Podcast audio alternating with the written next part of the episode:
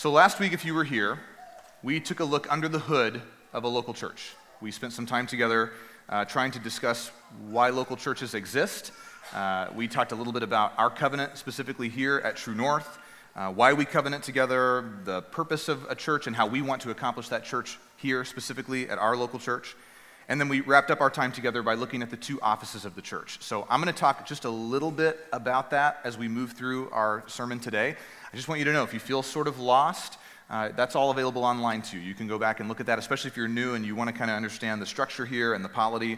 We spent some time together. We spent about half an hour last week discussing that and trying to make sure that we were all on the same page.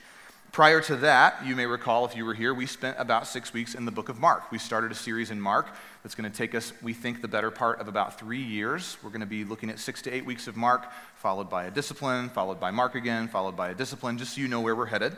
Uh, and we'll be going back there beginning on November 6th, the first Sunday in November. We'll be back in Mark chapter 1. But today, we turn a corner together. We arrive at a place that we have been working toward, uh, at least as far as your church leaders go. We've been working on this for about 18 months. Uh, you may recall, if you were here, back in the month of March of this year, that we began a 10 part series that took us about two and a half months that we called The Way of Jesus.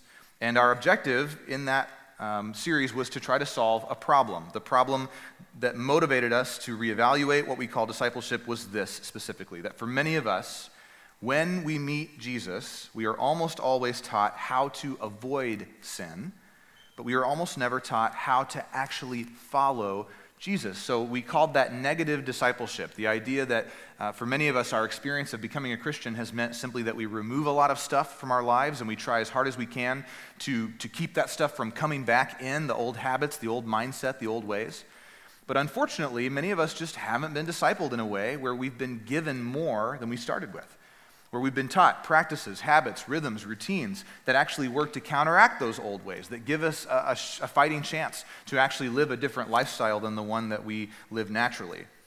Now, why that's a problem is a little bit of a surprise to me because I think that many churches, on their websites at least, uh, list a Sunday night service, a Sunday morning service, a Wednesday night service. They might also have something on a Tuesday or a Thursday. There's probably a band rehearsal. They might have a choir that has to get together and sing. There could potentially be service opportunities another day of the week. I know for me, the church that I grew up at in Northeast Texas, there were things to do six days a week at the church if you really wanted to be really committed. And you would hear that kind of language from the pulpit, from the stage, from other church leaders. But it seemed like there was still this disconnection where people's lives were maybe becoming, in a way, less worldly, you could argue, but they weren't necessarily becoming more Christ like. This is surprising also based on how many multi million dollar businesses exist to produce and sell you Christian books. Every year, you may not know this, hundreds of books are licensed and printed and sent out into the wild at ChristianBook.com or Lifeway.com or Amazon.com, all attempting to give you something that you're supposedly looking for. And yet, many of us sit here today in our 30s or 40s or 50s, and we might say that our experience so far has only been the removal of a handful of really bad sins and maybe not the addition of a whole lot else. Maybe some Bible reading, which is good and right. Maybe a quiet time, which is good and right. Maybe some community in a life group, which is good and right. But past that point, it feels a little bit foggy for us. We're not exactly sure where to go. We wouldn't even know who to ask about where to take us because when we look around, we don't see a lot of people who seem to be living a radically different lifestyle than the one that we live without Jesus. This problem is also surprising if we simply take Jesus' teaching at his word. If we look at what Jesus taught, if we look at the way that he lived and the transformation that's immediately evident in the life of his 12 apprentices, it's a little bit hard to understand how we could be doing this Christianity thing for so long, many of us, and still not really know if what we're doing is working or helping or getting us to where we want to be.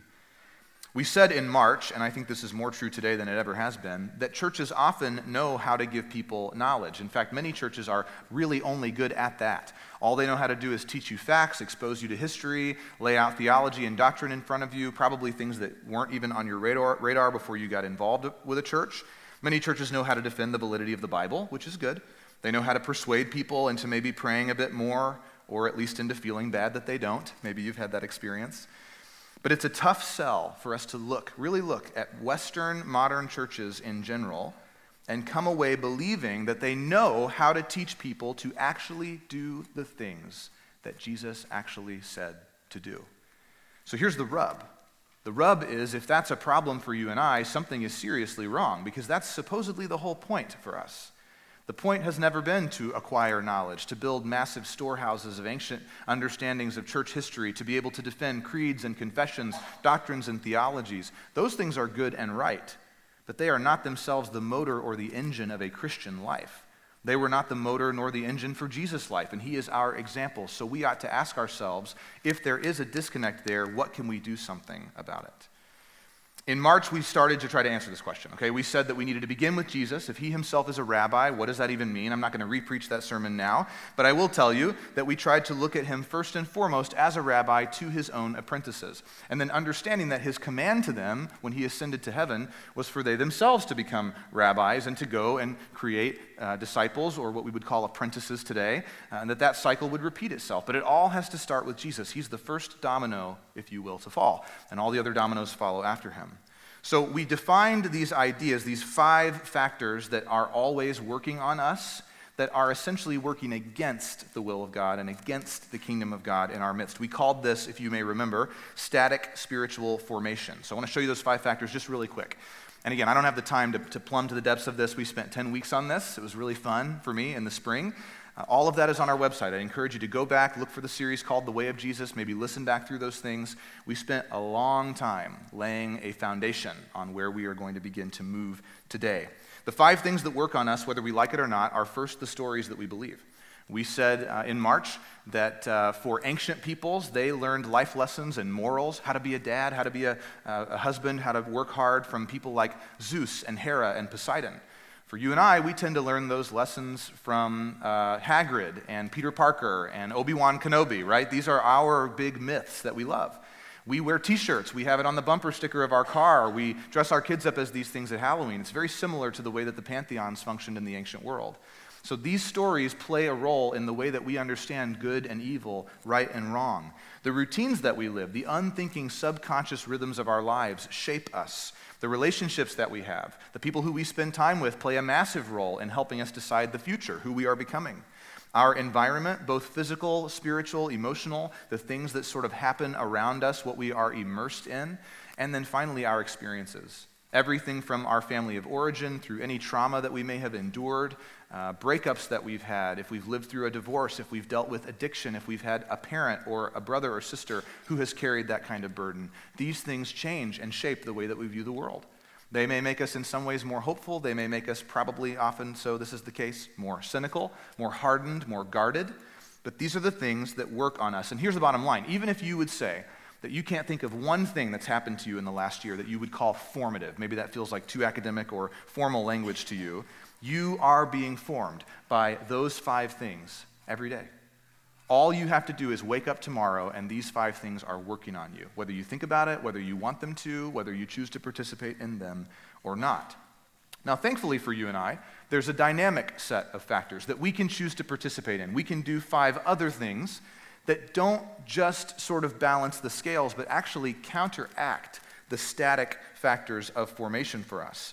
These dynamic factors actually counteract them in a way that we can, to quote Paul in Ephesians 4, attain the unity of the faith and the knowledge of the Son of God. Here are those five factors. These are the good five. The first is teaching, and teaching stands diametrically opposed to stories. The stories are the kinds of things that we pick up on, that we absorb in movies and books and on the playground as a kid and when we're in college. The teaching of Jesus, the teaching of the Bible, is something that we choose to involve ourselves in, to counteract, to run counter to the course of the stories that our world tells us. This is a large part of why we plan to be in the Gospel of Mark for as long as we do. Three years in Mark is an investment in teaching that's designed to run counter to the stories that are forming us. Second is practice. Practice stands opposed to routine, whereas routine is unthinking, subconscious, automatic, you might even call it habit. Practice is choosing to participate in something to help retrain our instincts, our knee jerk reactions. If I'm an angry person, trying not to be angry isn't going to work. It's just going to make me angry at me, and now I'm angry at everybody, and that's not any better. But finding ways to incorporate and integrate more peaceful rhythms, more exposure to what's true from God's Word, these are the kinds of things that will change you and I, that will form us. Community stands opposed to relationships. This is why we believe that life group is so important. It's part of why we require life group involvement for membership. The Spirit of God stands opposed to our physical environment. You may recall that we talked uh, at length about Brother Lawrence uh, of the cross and how he felt, or excuse me, of the resurrection, and how he felt that he found a way to practice the presence of God everywhere that he went that he could be in the kitchen and in the Father's presence, that he could be in the car waiting to pick up his kids and in the Father's presence, that he could be uh, doing dishes, serving food, working on the grounds, fixing a hole in the roof, all of those things, and still be in the Father's presence. And that's what we're looking for. That's what Jesus is driving at in John 14 and 15 when he describes the Spirit of God coming after him, another of the same kind, uh, a vine in which we can abide, similar to how Jesus' disciples uh, abode in him. And then finally, spiritual realities as opposed to our experiences. Um, having worked through the beginning of the book of Mark in the last six weeks, I felt it necessary to add the word kingdom to sort of the way we think about that. This is our admission and participation in that the kingdom of God has actually come, that it's very close by, it's available to anybody who wants to be a part of it, and that it changes the rules of what it means to be a human being. The bottom line is this a few hours of study and knowledge each week at a church service, these things are not enough to form you and I when we carry around the world in our pockets. I've said this to you before, but I want to remind you in 2007, we entered a new age worldwide, the digital age.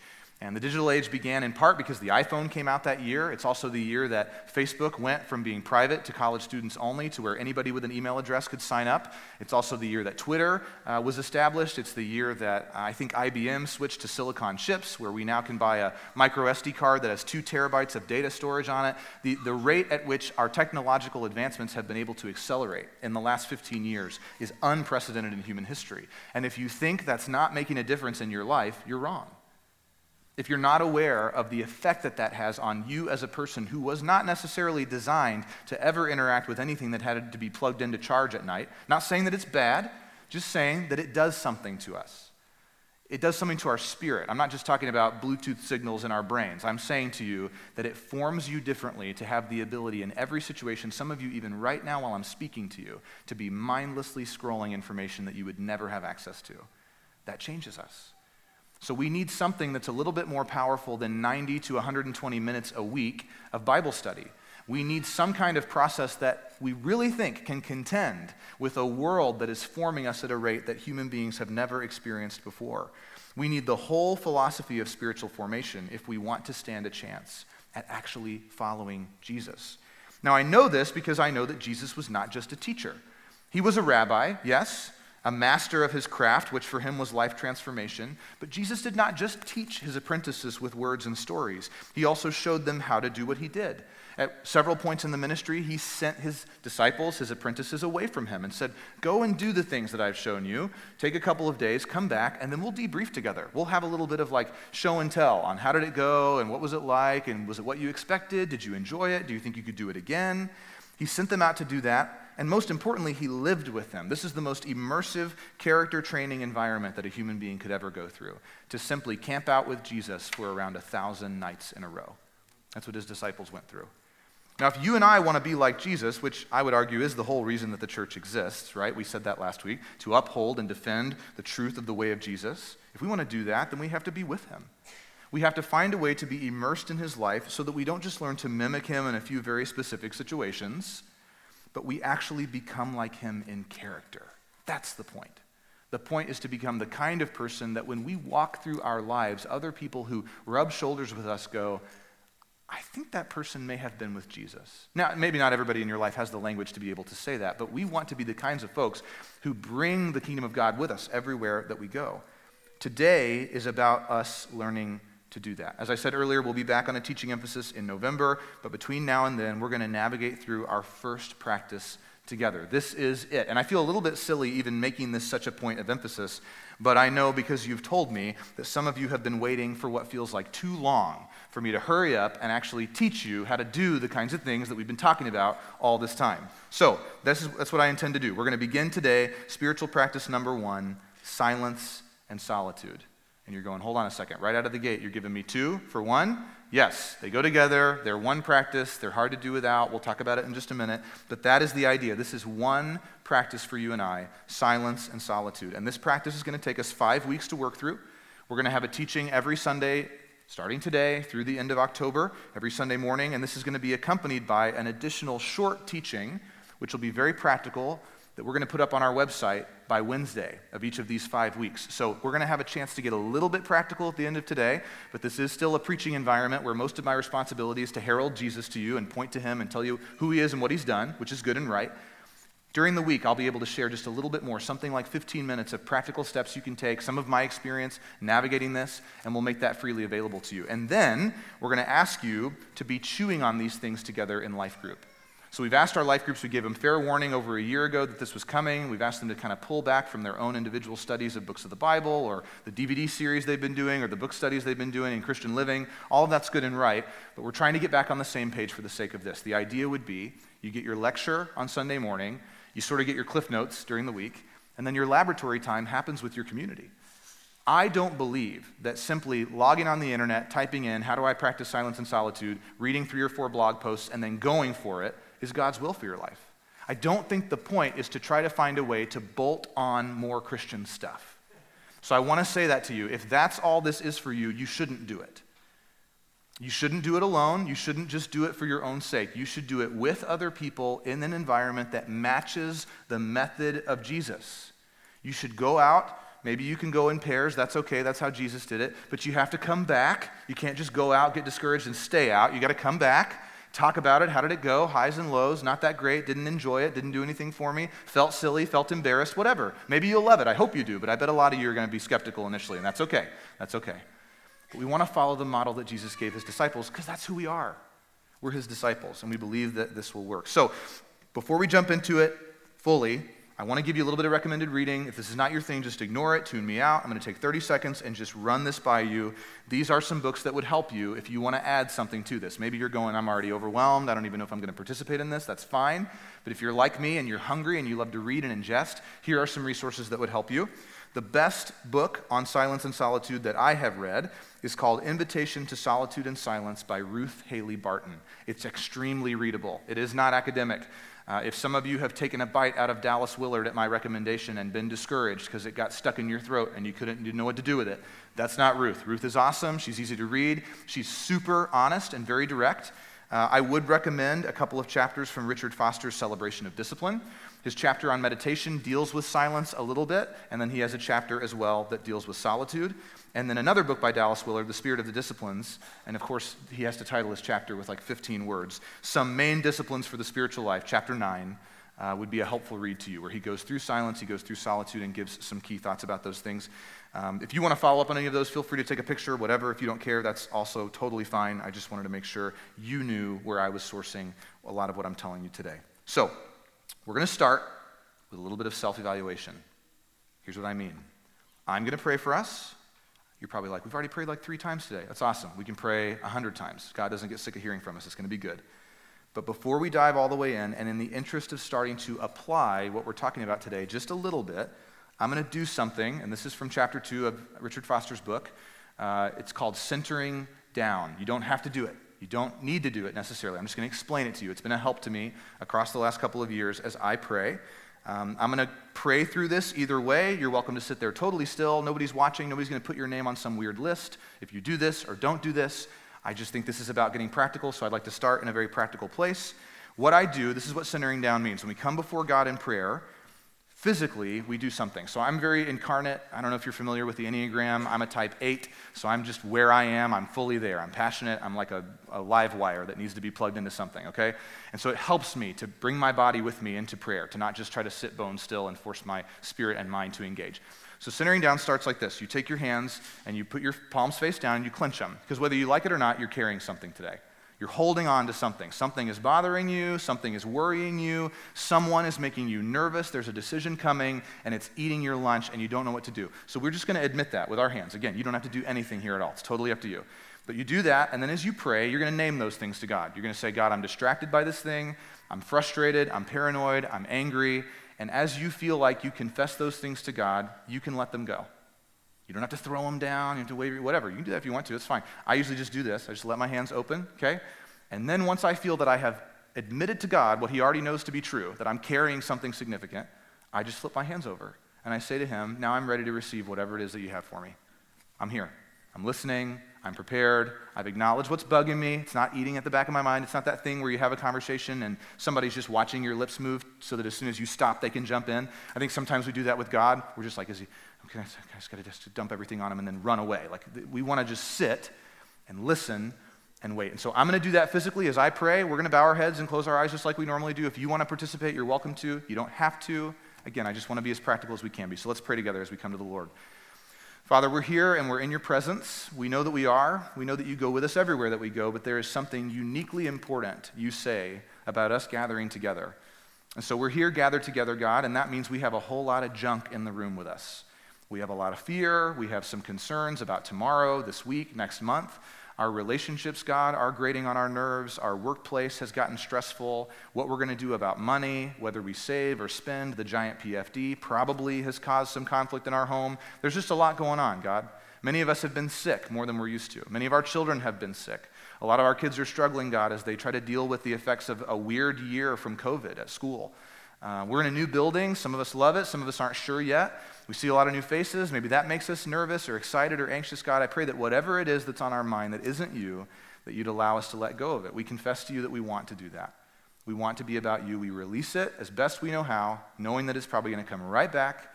We trust you, God. We're going to do our best in this moment to trust you, and we're going to say to you that we're here. We're here to listen. We're here to consider. We're here to be open, not to be brainwashed, God, not to be forced to do a thing that we're not ready for, but to simply look at your life and try to learn from you.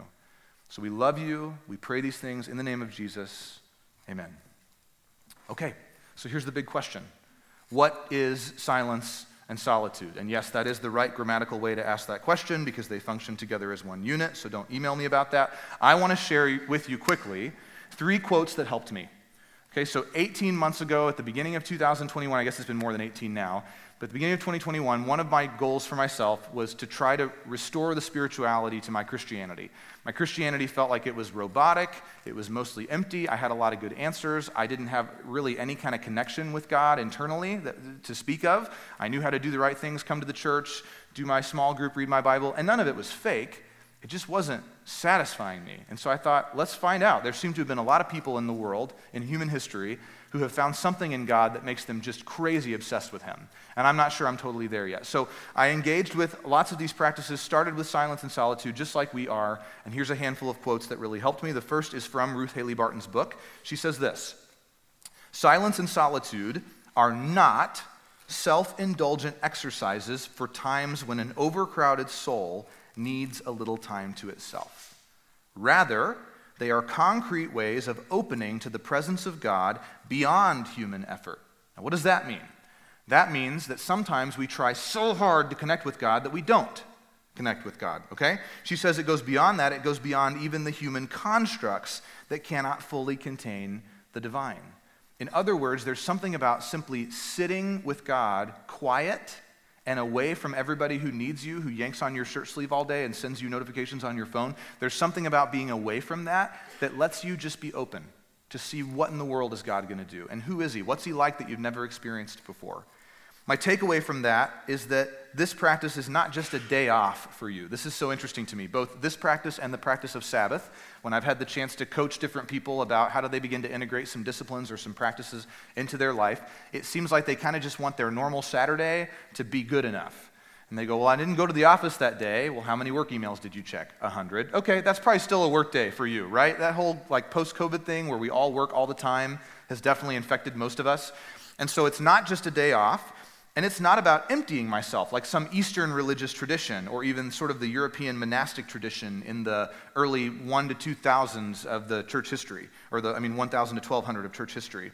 The biggest clue for me in that quote was the idea that I wasn't meant to practice silence and solitude in order to relieve stress, in order to unwind, to recharge, to get away from responsibility. This isn't yoga, okay? This isn't uh, mindfulness, secular mindfulness. This is uniquely different than simply escaping from the things that stress me out. So, this is a principle for you. If you want to write down this, I think it'll help you get an idea of what we're dealing with here. Silence and solitude are more than Christian solutions to overstimulation. So, we're not just here to appraise whether or not we could use a quiet day once a week. That's not what this is about.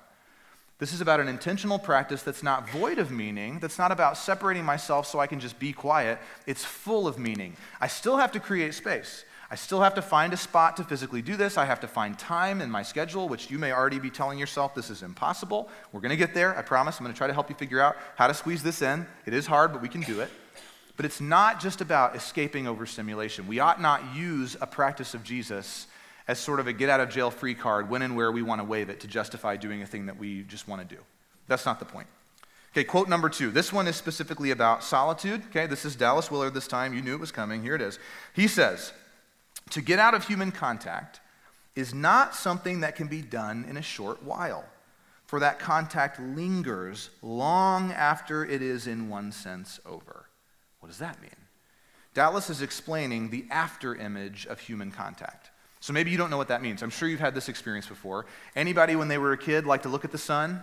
Are you willing to be honest? I know you're like, oh, my wife's here. I didn't want her to know that. But yeah, it explains a few things. I know. Me too. We did it on the playground. We would do that, and we would see who could keep their hand in an ant pile the longest. Not a good idea. Yeah. Not a good idea. Don't do that. But the sun thing, you look at the sun, or somebody drives behind you in the winter with halogen headlights, right? And they burn into your eyeballs. You know what I'm talking about. You look at a light, and then you look away, and you have that floating after image, right? That's the way that human contact is. Maybe you didn't know that.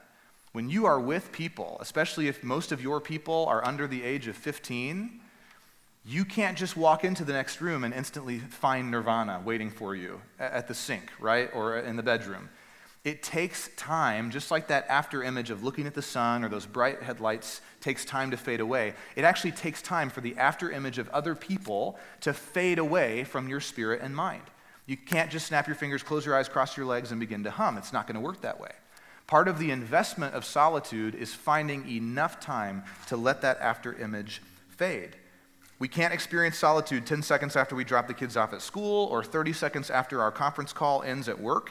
It takes time still and alone, time to sit long enough for the after image to fade away so that you can be alone with yourself and with God. So here's a concept for you that you might write down Solitude is about allowing the after image of human contact to fade.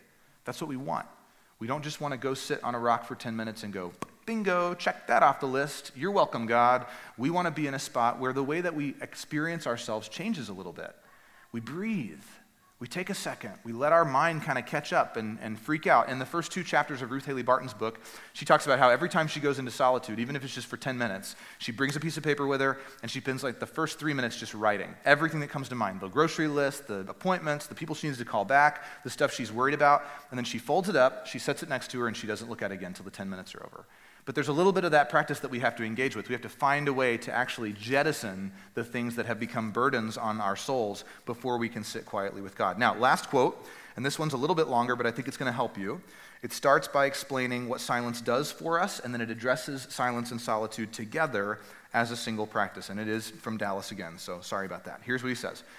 He says, Silence means to escape from sounds and from noises other than the gentle ones of nature but it also means not talking, and it means the effects of not talking, excuse me, and the effects of not talking on our soul are different from those of simple quietness. So there's silence that's getting away from external noise, and there's the self silencing of turning off that constant inner monologue that's anxious and worried and nervous and scared and afraid. It's both of those things. Both dimensions of silence are crucial for the breaking of old habits and for the formation of Christ's character in us. This is why we're starting with this practice. We don't just need to echo myself 10 minutes ago. We don't just need to bolt new Christian practices onto our lives. We've got to clear some space. There are things going on in you psychologically, emotionally, and spiritually that you can actually engage with, but you'll never engage with them by just attacking them with more of your type A personality. The way that you'll engage with them, and this is often true of the way of Jesus, is actually by disengaging with them. That's how you'll begin to work on those things, is you'll pull back and you'll give yourself the time that you need to interact with that. So another idea for you is that silence brings our subconscious inner monologue to the surface so that we can deal with it. Lots and lots, and I don't have time to give you all the quotes, but many people in church history who have practiced silence and solitude have said something like that it is being alone in solitude that lets us be our true self. It strips away everything else, all the mask wearing, because you can lie to everybody else, but you can't lie to you. You know who you are. You know what you're really dealing with. And as we sit with those things, we find ways to interact with them. Okay, final part of the quote. He says Silence and solitude give us some space to reform our inmost attitudes toward people and events. They take the world off our shoulders for a time, and they interrupt our habit, catch this, of constantly managing things, of being in control or thinking we are, which is the most true. One of the greatest spiritual attainments is the capacity to do nothing. And I love you guys, but some of you do not have that capacity. The one thing you can't do is nothing. You don't know how. You can't stop. You have to keep going. If you sit still, there is something going on between your ears that you don't like and that you don't want to interact with. The objective is not for you to psychoanalyze yourself and fix all your problems. Please don't misinterpret what I'm saying. The objective is to sit with who you are. God already knows, He's not surprised, and sit with God and just let those two things coexist side by side without the white noise, without the box fan, without the traffic, without the music, without the TV show, without the news, without the podcast. Just sit with those two things, let them coexist, and see what happens. In a perfect world without sin, that's human life. That's the thing that we've all wanted to get back to as long as we've known. It's the thing your heart is aching to do, but it's the thing your mind tells you you could never do. You could never justify it. You could never make time. It would never be okay. It's immoral for a person like you, with as many resources as you have and as built out as a schedule as you live with, to ever take this kind of time. It's selfish, it's silly, it's hyper spiritual, and it won't make a difference. And those are four lies from God's enemy that are not true. It is worth your time. It is helpful to you. If you're like me, the idea of nothing gives you just the faintest flutters of a baby panic attack, right? here it comes. How can we justify such a thing?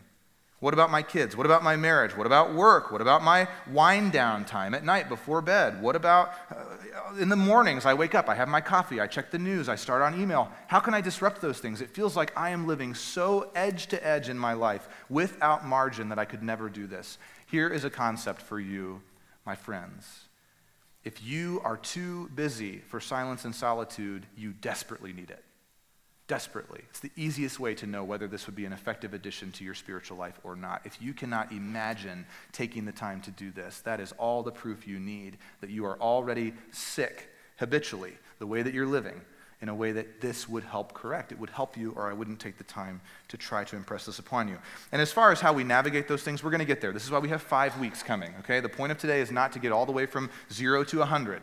It's just to introduce these ideas, try to pique your interest, get you thinking. We're going to do a little experiment at the end today. I'm going to try to get you started on this. But we're going to deal with that stuff. What do you do if you're busy? What do you do if all your kids are under eight years old and they're all at home and they're all hungry at the same time and they never sleep and they're perpetually sick? How can you ever have silence in your life? We will talk about how to do that together, okay? I just want you to grasp what we mean when we say silence and solitude. So, so far today, you've sort of heard from the philosophical experts. You've heard from the people who've done the best writing on this and try to help people like you and me begin to practice it. But if that's all I had for you, then you should leave and you should never come back to this church. If this is just a big self help seminar, it's a waste of your time. What I want to do now with the remainder of our time is look at the life of Jesus. And what I hope will happen is as we read through just a handful of passages of Scripture from the Bible, you'll get this idea that Jesus was practicing silence and solitude all the time, and you probably never noticed. So we'll start in Matthew chapter 3. I'm going to begin reading in verse 16 of Matthew 3. We'll have it for you on the screens. And we're going to read through verse 4 of chapter 4 because Jesus didn't just teach this, he lived it. Here we go. When Jesus was baptized, immediately, right away, he went up from the water, and behold, the heavens were opened to him, and he saw the Spirit of God descending like a dove and coming to rest on him, on Jesus. And behold, a voice from heaven said, This is my beloved Son, with whom I am well pleased. Just a really beautiful Trinitarian moment in the New Testament. Father, Son, Spirit, all there together, all working together. Verse 1 of chapter 4. Then Jesus was led up by the Spirit into the wilderness in order to be tempted by the devil, God's enemy. After fasting for 40 days and 40 nights, he was hungry. And the tempter came and said to him, If you are the Son of God, command these stones to become loaves of bread. But Jesus answered and said, It is written, that man shall not live by bread alone, but by every word that comes from the mouth of God. If, if you can just look back at verse 1 of chapter 4, there is a word there, wilderness. The Greek word is eremos. Eremos. Eremos can mean lots of different things. It can mean the desert, implying sand and scrubby trees. It can mean a deserted place, a place that used to be civilized and civilized an abandoned village. A, an old rundown mill would be considered something like that. Uh, if you've ever been to Whittier, there's a whole big like skyscraper building that nobody lives in. That's a desolate place. Uh, it can also mean a solitary place. It can mean a deserted place. It can mean a lonely place. Here's the concept, and if you were here when we preached this uh, about a month ago, you heard me say it, but I want to say it again to you. Jesus did not practice solitude in a desolate place in order to weaken himself and somehow create like a level playing field for God and the devil, for him to be tempted. Jesus was empowered. He centered the human part of himself by being in a lonely place with God the Father for 40 days, away from the noise, away from the busyness, away from the crowds of ministry. Jesus was not at his weakest in solitude, he was at his strongest. Now, if you're able, go to the right in your Bible, 11 chapters. If you have a Bible with you today, if not, again, we'll have it on the screen. But I want you to see in Matthew 14, we're getting closer now to kind of the midpoint of Jesus' three years of ministry. Looking specifically at verse 24, Jesus has just fed the 5,000. You heard Tyler read that earlier this morning, which, according to Mark's account of the story, only happens. This is so interesting because Jesus had just sent his apprentices away to a desolate place. The whole reason these 5,000 people swarm Jesus is because he's walking solo in the hills. He's trying to teach his apprentices to go and practice solitude and silence, to go be with the Father by themselves. And he gets caught. He gets kind of cornered against the ocean uh, up on this hillside. And so he begins to teach these people. They end up feeding everybody together. Uh, look at verse 22. Immediately, Jesus made the disciples get into the boat, these are the 12, and go before him to the other side of the body of water that he had been backed up against, while he himself dismissed the crowds. And after he had dismissed the crowds, he went up the mountain by himself to pray. When evening came, he was there alone, a desolate place, a lonely place. Jesus went to be by himself. But the boat by this time was a long way from the land, beaten by the waves, for the wind was against them. So Jesus sent away the crowds of people who were looking for him. These were the people who wanted him to disciple them. You probably had that conversation, right? A new person joins your life group. You share something really profound about your Bible reading or your prayer life or your relationship with your spouse, and they call you the next week and they say, Man, I really want to get coffee. What would Christians do without coffee, right? We would just, the churches would close. I don't know. So they want to get coffee.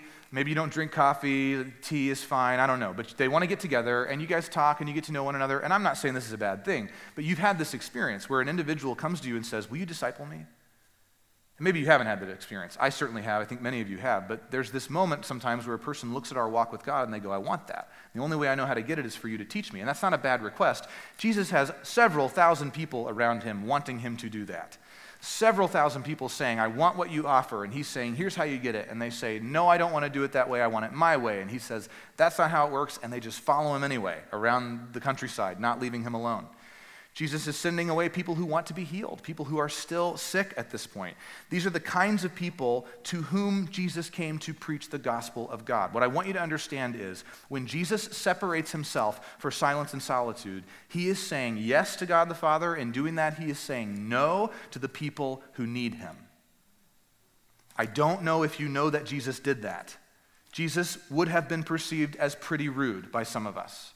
Some of us would have gone, I will never go to that church again because Jesus did not greet me by name, did not come over and find out what my problems were. And when I stood around in line to meet him, at some point he just disappeared and I didn't know where he went. And Jesus doesn't just do this once, it's repeated throughout his ministry. These are the kinds of people for whom many of us in the modern church have massively overextended ourselves in Jesus' name. I'll make another plug for book club. Emotionally Healthy Spirituality. Pete Scazzero comes right out of the gates in that book, discussing a moment where he, as a minister, a pastor of a church, put his family in an incredibly compromised position because nobody had ever taught Pete how to tell people no in order to be faithful to the call that God had put on his life. In Matthew 14, the need has not run out yet. This is not one of those instances where the gospel writers tell us that Jesus has healed everybody and it's over. And yet Jesus sends them away so that he can be in solitude again. And more than that, he even sent away his disciples. The kinds of people with whom you and I would want to hang out at the end of a long, hard day.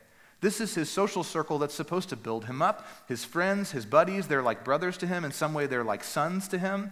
And he says to them, Go across a sea, an inland sea. Can you imagine ever telling your spouse, I want you to cross a body of water? I might see you on the other side. You'd be like, no, not, you're not going anywhere.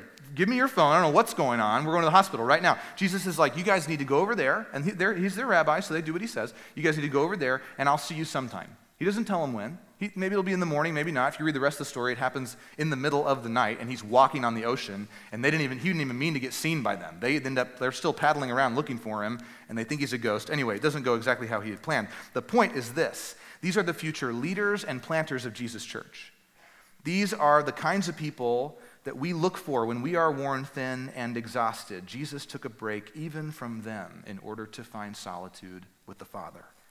In Mark chapter 1, this is my favorite one because Jesus has just completed his first full day of ministry. He's back on the scene after leaving the wilderness. He's only been back for one day. Look what he does. This is Mark 135. We got it for you on the screens. Rising very early in the morning, while it was still dark, Jesus departed and went out to a desolate place. And there he prayed. And Simon, who's also Peter, and those others who were with him searched for him and they found him, and they said, and you can read this in an exasperated voice. There's no punctuation in Greek, but there would be an exclamation point if it was written in English. Everybody's looking for you. It's implied, what's wrong with you? Where did you go? You were gone for 40 days. You just called us as your disciples yesterday, and now you're gone again? I mean, I don't know if you've ever processed that timeline before. Jesus had 40 days of solitude. He's back for one day, and he goes right back into solitude again, right away. I mean, it's a big day. It's a very long marathon day of ministry. The verses before the ones we read tell us that the entire city of Capernaum, thousands of people, had gathered outside the door of the place where he was staying. Jesus knew that if he didn't slip out before the sun came up, he wasn't going to get his chance. Not a major point for you today, but a little principle for you there. You may have to get up early to do this. You may have to find time when nobody else is looking for you or needing you to squeeze this in. Or you may have to stay up late. I would advise that less because it's harder to recover, but maybe you're not a morning person and that's okay. Jesus knew that if he waited until the sun came up, he would never have made it away from the questions and the needs and the attention of this city of people. And they're grown ups. And the people in your home who need you might not be. They might be even more helpless than these, these adults were. And still, yet, Jesus has to get up early to get away. Now, here's what I know I know that many Christians would never walk away from a crowd of several thousand people who wanted to meet Jesus. They would never be able to comprehend a time where that could ever possibly be appropriate even if those Christians could sense that they had personally been out of contact with God the Father for too long, even if they could admit that they needed to get away from the after image of the crowd and somehow address their inner subconscious monologue with God, they would not give themselves permission to do it. But Jesus did it. He didn't just teach it, he did it. Last passage I want to ask you to take a look at is just one verse from Luke chapter 4. Again, we'll have it on the screen for you. This is Luke 4:42. When it was day, Jesus departed and went again, there's the word eremos, into a desolate place. And the people sought Jesus, and they came to him. And if it was up to them, they would have kept him from leaving them. What do you think it was like to be Jesus? To uniquely have the ability among all people who have ever lived to actually meet every need of every person that you ever encounter in your life. The crowd at this point is large, it's loud. Many people are probably crying. They've been moved by the miracles that they've seen Jesus perform across the last few days, hoping maybe that he can be uh, their last and best hope at being healed themselves. I mean, emotions are incredibly high. The energy is electric around Jesus all the time. And Jesus is there at the center of it all. And if I was him, I don't know how I could feel justified to walk away from a crowd like that. That's not a thing that I would ever naturally do. Confession time between you and I. As a pastor, the needs of this community, of this church, of my family, of myself, they never end. They never will end. The same could be said of your household, the same could be said of your workplace. Part of being a human being is always moving to the next thing, the next need, the next thing that needs help. That's fine. But if we can admit that and start there, we have to realize that simply trying to meet all of those needs is a big giant circle.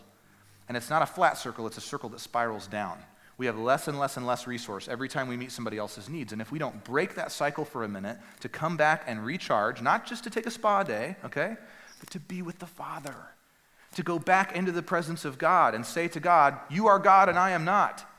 I'm not telling you to just play three more hours of video games a week and call that solitude. I'm saying to you, when you retreat from the felt needs of other people at a point where you can sense that the Spirit of God is leading you to do that, that is the right thing.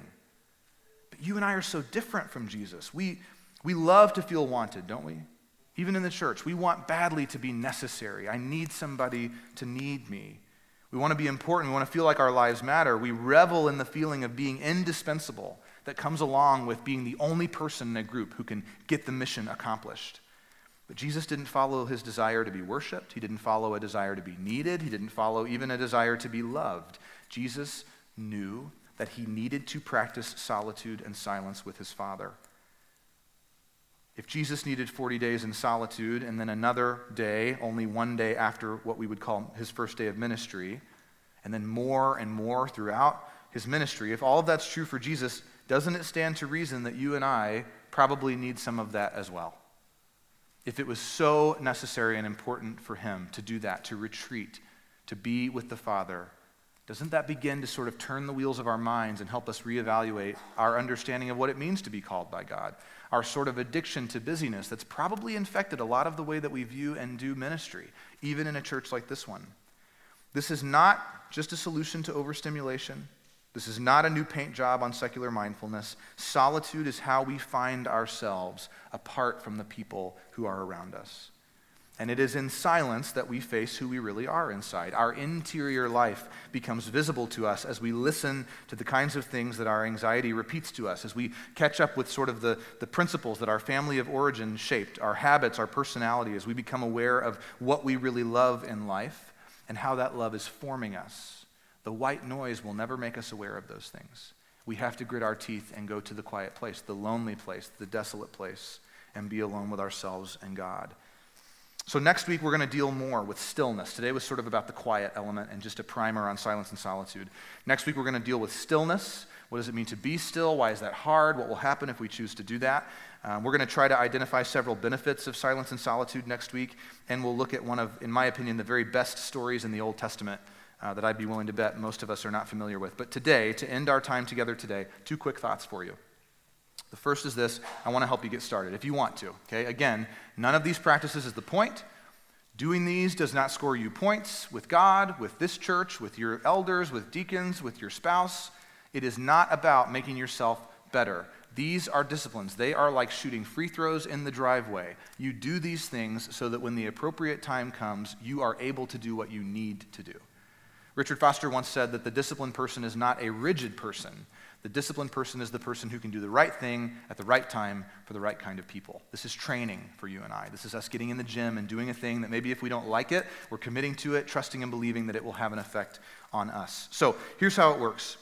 Try to plan, if you can, this week, in the next seven days. This is what I'm asking you to do. Nobody's going to check up on you. I'm just letting you know this is where you can start. Five consecutive, uninterrupted minutes of solitude and silence.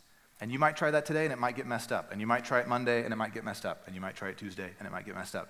But keep trying, keep plugging away. Five minutes. We're talking about maximum 35 minutes of your week. If you try to do this once every day and you fail each time, that's okay. If you can't do five minutes, do two minutes, okay? It's not about the minutes. Jesus doesn't say it really takes five minutes if you want this thing to work, okay? We're just getting started. Whatever you can do, one minute, 30 seconds, just try to intentionally plan to retreat to be alone, to be in the quiet, and to sit with that for a minute. You can pray if you want to sing, have your Bible open, that's good. But try to make it about you are who you are, God is who He is, and you are together in the quiet. Now, if possible, and some of you, your life group meets right after this, so you're not going to be able to do it this week, but you can do it for next week. If you're able to do this between now and when your life group meets, I think that would be helpful to you. I think that would make you able to start to kind of dissect the process, the experience, discuss together what was it like? Was it good? Was it bad? Does it seem silly? Did you enjoy it? Did it help you? Did it not? It may bring to mind people that you've known in your past who've been crazy about silence and solitude or others who've hated it. You'll have all kinds of experiences, but just try to, if you can, fit it in before you meet with your group so that you guys can discuss it together. Um, Ruth Haley Barton, just to give you sort of some encouragement here, the lady who literally wrote the book on silence and solitude. She states in chapter two of her book that she could not get past the 10 minute mark for the entire first year that she practiced this. She just couldn't do it. She would go, she, they cleaned out a closet in their house. She'd go in there, she had a little wooden chair, she'd shut the door in the dark and sit. And she'd go about three minutes, and then she would freak out and have to go do other stuff that she felt like she needed to do. Her kids needed her, she had emails to return, she had work to do. She was honest with herself to actually leave and go do the things she was thinking about. She didn't just sit in there and fake it for 10 minutes, which is good. But just let that be a balm to you. Let that be a soothing idea that you are not supposed to be a master of any of this. Baked into being an apprentice is that you don't know what you're doing. Great. None of us do. Let's find out together. That's the point, okay?